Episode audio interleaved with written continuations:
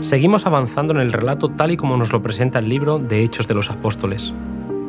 La iglesia cristiana era joven y el Espíritu se iba a encargar de dirigir sus primeros pasos para que el enemigo no pudiese acabar con ella. Hoy, en el capítulo séptimo, una amonestación contra la hipocresía.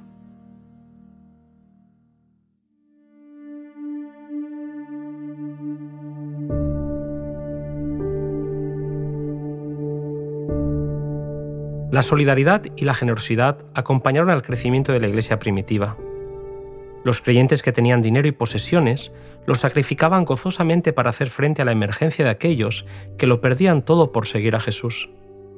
Vendiendo sus casas o sus tierras, traían el dinero y lo ponían a los pies de los apóstoles y era repartido a cada uno según que había menester. La codicia no tenía lugar en la vida de los que estaban siendo guiados por el Espíritu, para formar el movimiento cristiano donde el amor por los hermanos y por la causa superaba a su amor por el dinero y sus bienes. Aquellos cuyo corazón está lleno del amor de Cristo seguirán el ejemplo de aquel que por amor a nosotros se hizo pobre, a fin de que por su pobreza fuésemos enriquecidos. El dinero, el tiempo, la influencia, todos los dones que han recibido de la mano de Dios los estimarán solamente como un medio de promover la obra del Evangelio. Así sucedía en la iglesia primitiva. Y cuando en la iglesia de hoy se vea que por el poder del Espíritu los miembros han apartado sus afectos de las cosas del mundo y que están dispuestos a hacer sacrificios a fin de que sus semejantes puedan oír el Evangelio, las verdades proclamadas tendrán una influencia poderosa sobre los oyentes. Frente a este escenario de benevolencia, el registro bíblico presenta una mancha oscura en la historia de la iglesia primitiva. Ananías y Safira habían oído el Evangelio predicado por los apóstoles y bajo la influencia directa del Espíritu de Dios, habían hecho una promesa de dar al Señor el importe de la venta de cierta propiedad. Más tarde, empezaron a lamentar su promesa y agraviaron al Espíritu Santo cediendo a sentimientos de codicia. Discutieron el asunto y decidieron no cumplir su voto, pero notaron que aquellos que entregaban sus propiedades eran muy admirados y quisieron recibir la admiración diciendo que lo entregaban todo, cuando en realidad se guardarían una buena parte para sí mismos. Vivirían del fondo común, guardarían una parte para ellos y gozarían de la consideración de sus hermanos. Pero Dios odia la hipocresía y la falsedad. Mintieron al Espíritu Santo y su pecado fue castigado con un juicio rápido y terrible.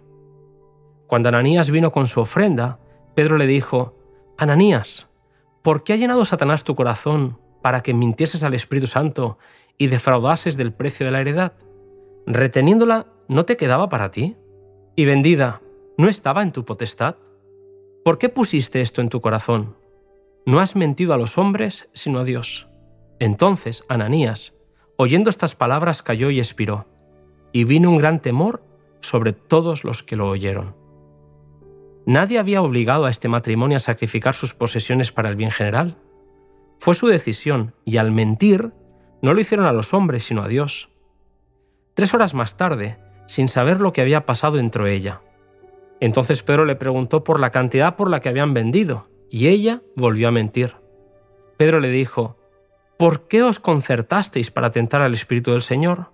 He aquí a la puerta están los pies de los que han sepultado tu marido, y te sacarán. Y luego cayó a los pies de él y murió. Como resultado, un gran temor se apoderó de la iglesia.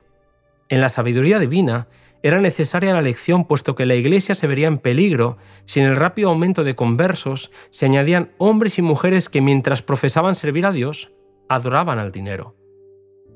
Fue evidente que nadie pudo engañar a Dios, que Él descubre el pecado oculto del corazón y que no puede ser burlado.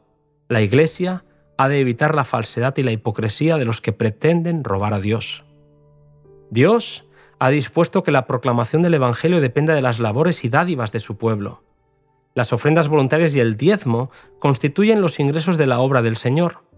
De los medios confiados al hombre, Dios reclama cierta porción, la décima parte.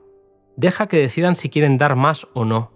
Pero cuando el corazón se conmueve por la influencia del Espíritu Santo y se hace un voto de dar cierta cantidad, el que ha hecho el voto no tiene ya ningún derecho a la porción consagrada.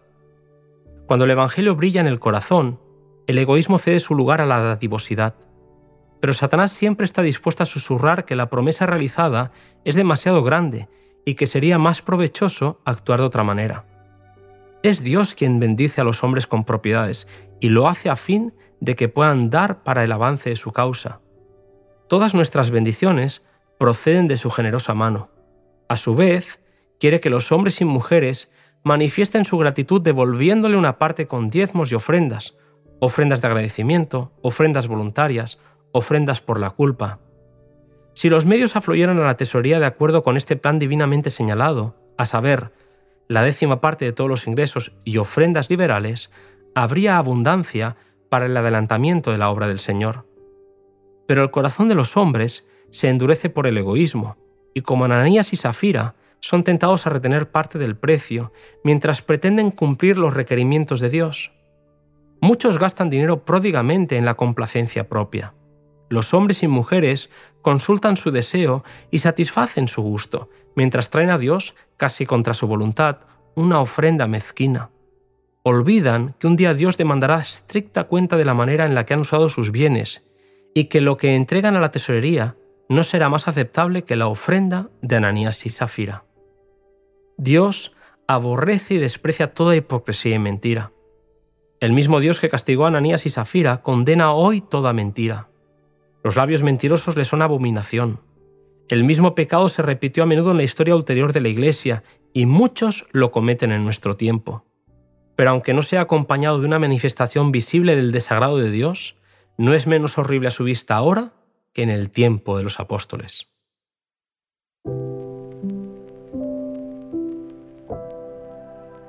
Terrible advertencia la que encontramos en la Escritura.